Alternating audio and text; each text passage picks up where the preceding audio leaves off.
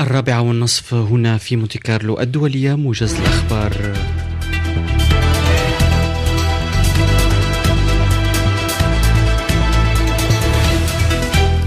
إليك نجوى بن مبارك في موجز للأخبار.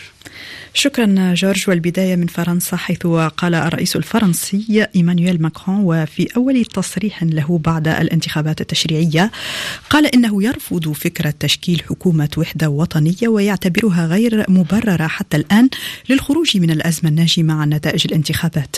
وأقر ماكرون بأن الانتخابات البرلمانية أظهرت المشكلات الاجتماعية في فرنسا لكنه دعا أحزاب المعارضة إلى الابتعاد عن الاقتتال الداخلي والتحلي بالمسؤولية والشفافية مؤكدا أن الوضع السياسي الجديد يتوجب عليه طريقة حكم وتشريع جديدين. وذكر ماكرون في كلمته بأنه تحدث خلال اليومين الماضيين مع قادة كل الأحزاب السياسية لافتا إلى أن الجميع عبر عن احترامهم للمؤسسات ورغبتهم في تجنب العرقلة.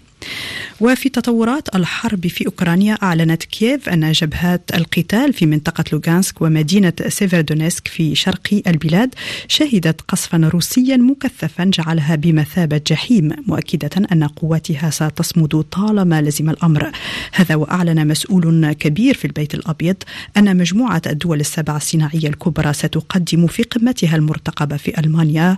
نهاية الأسبوع الجاري مجموعة مقترحات ملموسة لزيادة الضغط على روسيا ولإظهار دعمها الجماعي لأوكرانيا.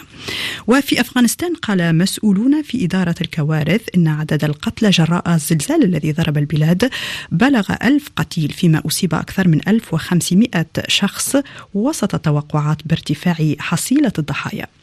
بعد الزيارة التي أجراها ولي العهد السعودي الأمير محمد بن سلمان إلى تركيا ولقائه بالرئيس التركي رجب طيب أردوغان أكد البلدان عزمهما على تعزيز التعاون الثنائي بما في ذلك المجالات السياسية والاقتصادية والعسكرية والأمنية والثقافية. كما ناقش الجانبان تطوير شراكات شراكات إنتاجية واستثمارية في مجالات الذكاء الاصطناعي والتقنيات الرقمية والمدن الذكية وكذلك تطلعوهما للتعاون في مجالات الطاقة. يجري الرئيس اللبناني ميشيل عون اليوم استشارات مع نواب البرلمان لاختيار رئيس وزراء جديد والتي من المتوقع أن يكلف في نهايتها رئيس حكومة تصريف الأعمال نجيب ميقاتي بولاية جديدة. يأتي ذلك في وقت تستعد فيه البلاد لتحديات مالية وسياسية كبيرة في الأشهر المقبلة. وفي هذا الشأن قالت جمعية مصارف لبنان إنها لا تعارض مسودة اتفاق تم التوصل إليها في أبريل نيسان الماضي بين الحكومة وصندوق النقد الدولي وترى أن ارتفاع